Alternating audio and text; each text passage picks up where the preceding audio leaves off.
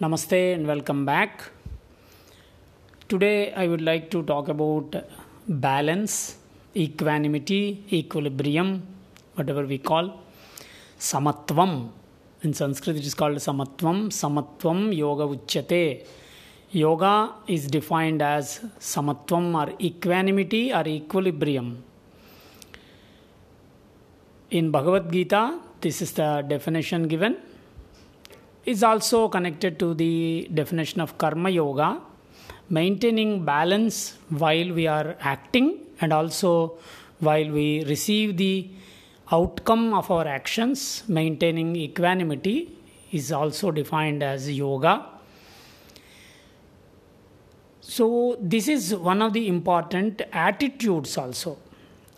In the discussion of attitudes, this is taken up. Balance, maintaining balance or equilibrium or equanimity, it's one of the attitudes, one of the right attitudes. The first two we talked were about cheerfulness, and then the second one was about non-arrogance, Amanitvam and Adambitvam.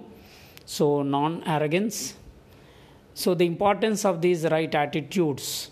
The right attitudes, they have a deep impact on our inner environment, how we feel inside us, which in turn influences our external actions and behavior and decision making.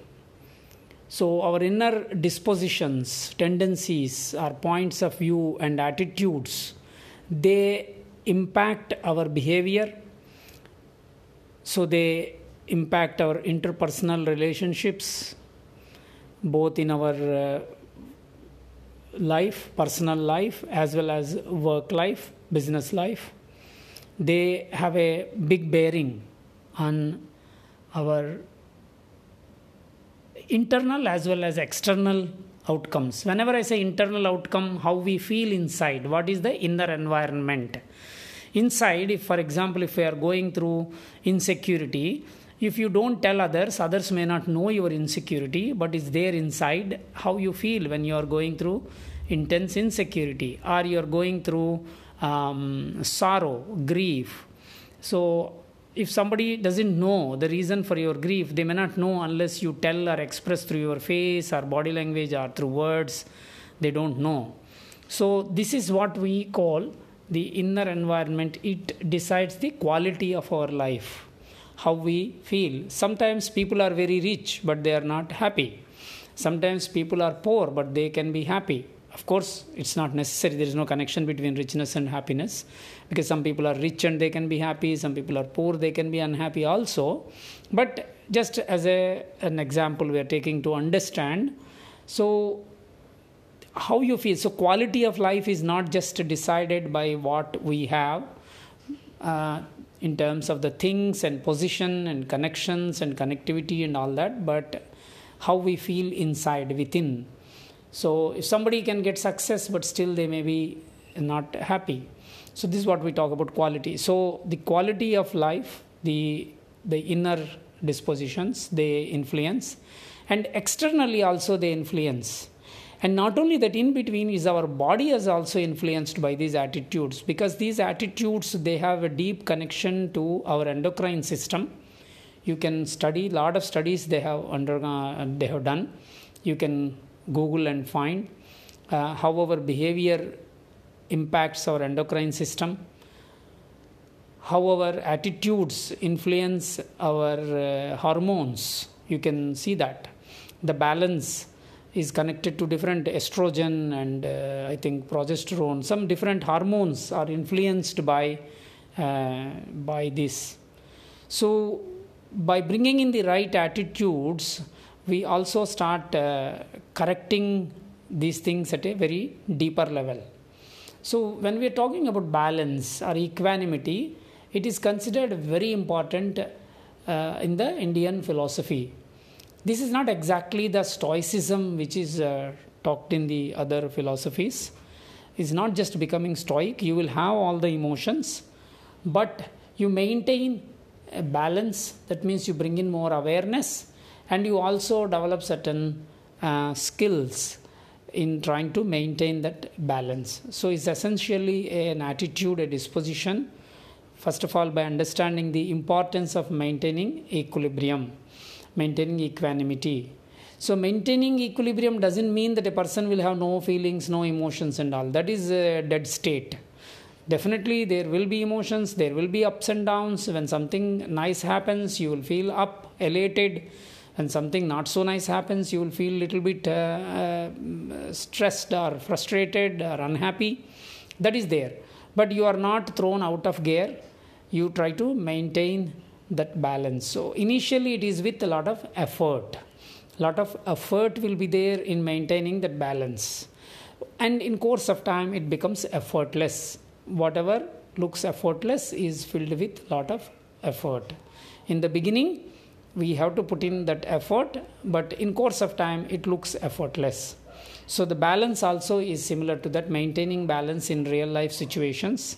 When we are doing things, we come across different obstacles, different hindrances, different problems. You want to do something and something comes on the way.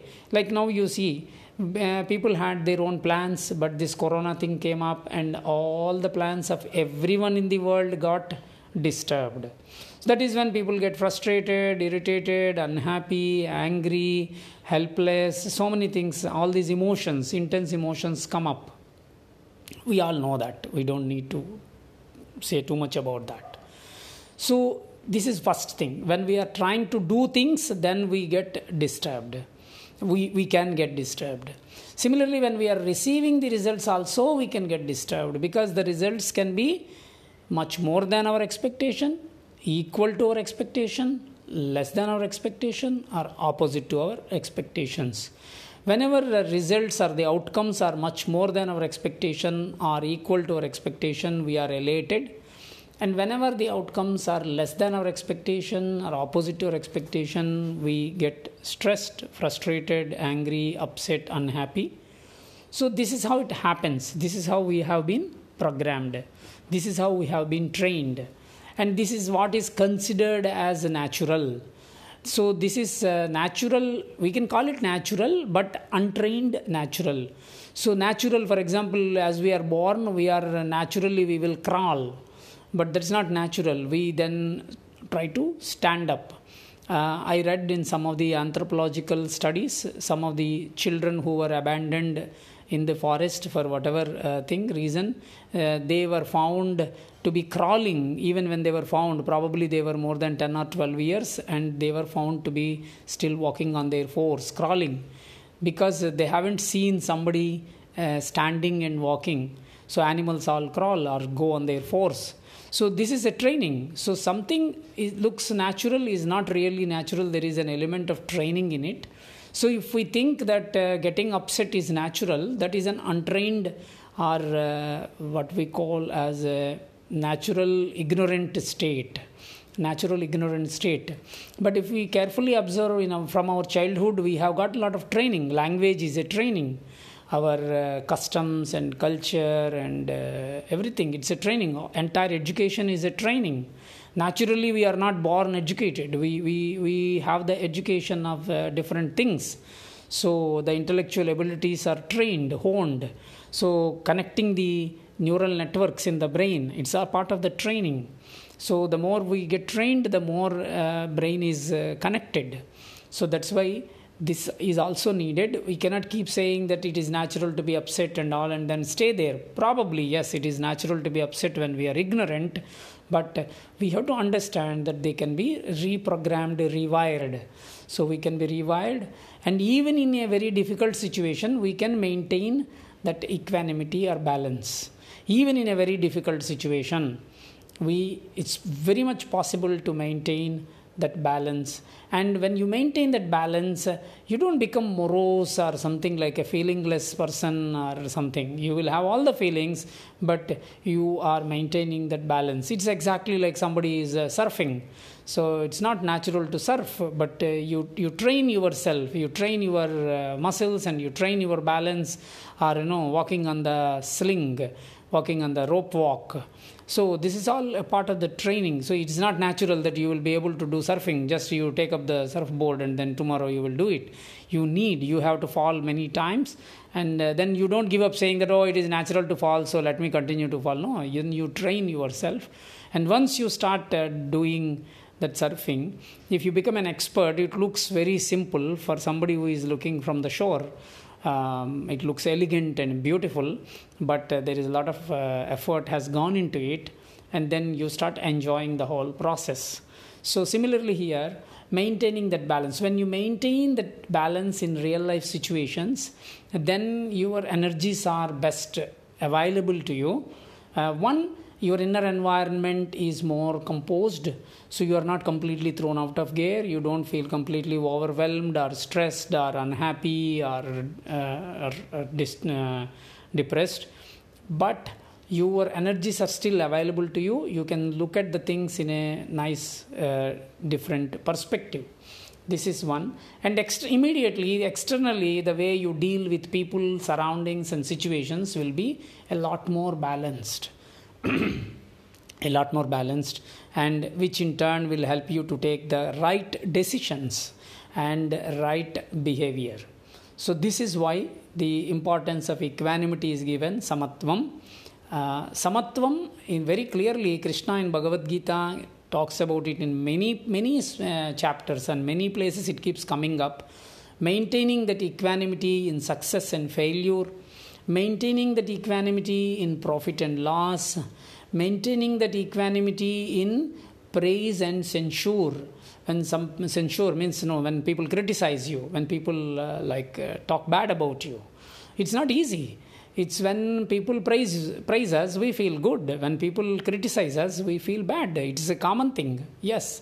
But we need to maintain that balance. Remember, any attitude, it is cultivated, it is trained. First, we have to understand the importance of it, and then we should start bringing more and more awareness into it, and then we start reprogramming. So, maintaining that balance. When people praise, I'll give you a few examples. In everyone's life, it is very much possible. I'm teaching into this field of yoga for the last 6 years. I'd come across at least 4,000 or 5,000 students. Sometimes people appreciate your work. Sometimes people criticize your work.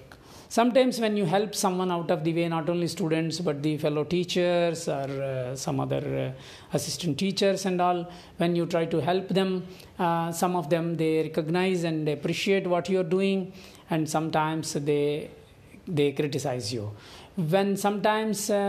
Whenever you do a lot of good work, the school gets all the credit, and but when something bad happens, you get the discredit. So it is a very peculiar situations, and so there are many occasions I have seen in the last 6 years. I have got a lot of occasions when it is very easy to lose the balance. Lot of things happen around you which you don't like, which are not in line with your value systems and everything. But then, if you lose your balance, if you lose your equanimity, then the way you think will be different, the way you feel will be different, the way you take decisions will be different. So I used to tell myself that, come on, this is a test for your equanimity and balance, how much you understood in 20 years of your study and practice, and now this is a test being given to you by the totality, whether you pass the test or you fail, and then you learn. So there are many occasions, such occasions. Everyone in our life, we come across this. In relationships, we come across, there will be a friend to whom you will reach out, and then you will do a lot of help, and that friend backstabs you. A friend talks bad about you, something like that. It's a common experience for everyone. You do a lot of emotional investment with one person, and this person is absolutely unreasonable and completely hurts you. So these are life situations in terms, it happens in our family life, it happens with our friends, it happens in our jobs, job situations also. So in all these things in our life, we need to maintain this balance. So we should first of all understand the value of balance, and we should develop that right attitude of maintaining samatvam, maintaining equanimity or balance. So then people will say that how to maintain balance, what should we do? There are many methods and many things, but we will talk in another podcast about that. But first of all, we should remember the simplest thing for all the attitudes is to develop all the right attitudes is to recognize the value of this. So any value is a value when you value it. A value is a value when you value. Similarly, an attitude can be developed when you first of all understand the importance of it. For example, if you don't understand the importance, then you won't value it at all. So first thing is to recognize the importance of maintaining balance in our life. It is not just doing only balancing asanas. You may be doing balancing asanas, but you may not be balanced in your interactions with the people and situations. So we have to understand this. Just practicing balancing asanas is not going to develop balance in our life. We have to first bring awareness there. We have to recognize the importance. And second, this is why we keep saying that we have to take some time off. 5 minutes time. If I find myself losing my balance every day or every other occasion, and if people are able to upset me quickly, when something not so nice happens, someone criticizes me, someone unfriends me, people unfriend me. Many times I saw this and I recognized much later. They unfriend because I haven't lived up to their expectations or whatever it is. As I told you already, when you do a lot of good work, the school gets the recognition and other things, but when something bad happens, then you get the the backlash of it. People unfriend. So when somebody whom you thinking is a friend has unfriended you, you can't think every one of you know this. So then you will feel not so nice about it. It leaves a bad taste in the mouth, as we say. But then, how quickly we come back? Can we come back in 5 minutes? Can we come back to that balance in 10 minutes, half an hour, 1 hour? So this is a test for us. So losing balance is possible. But as we keep practicing this, so bringing more of recognizing the importance, bringing more awareness to it, and then slowly working on that without feeling any guilt. All these attitudes, as I mentioned earlier, also about cheerfulness, about non-arrogance. We don't feel guilty about anything. We recognize, okay, I am not balanced, I am losing my balance very quickly, I am getting upset, I am quickly becoming angry or anything. So then I have to, without feeling guilt, I recognize and then I observe how quickly I am coming back.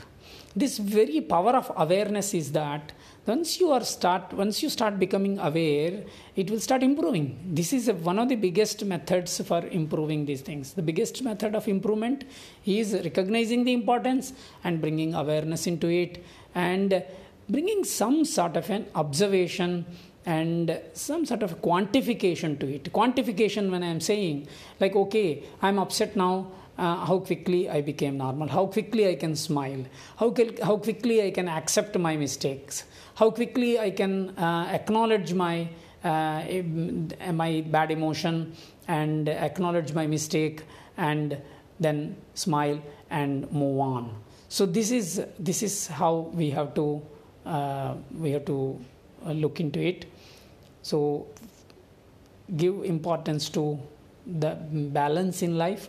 Balance when you are doing actions, when your actions are not possible because of various obstacles and obstructions due to people or situations, or obstacles in the form of disturbances, in the form of when you are receiving the outcomes, you wanted something to happen, you expected something to happen, it didn't happen, then how you are how quickly you are coming back to your state of balance.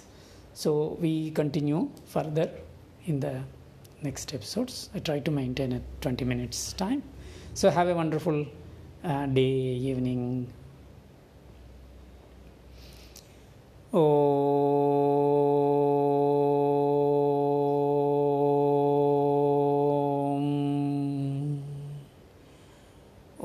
Shanti Shanti Shanti.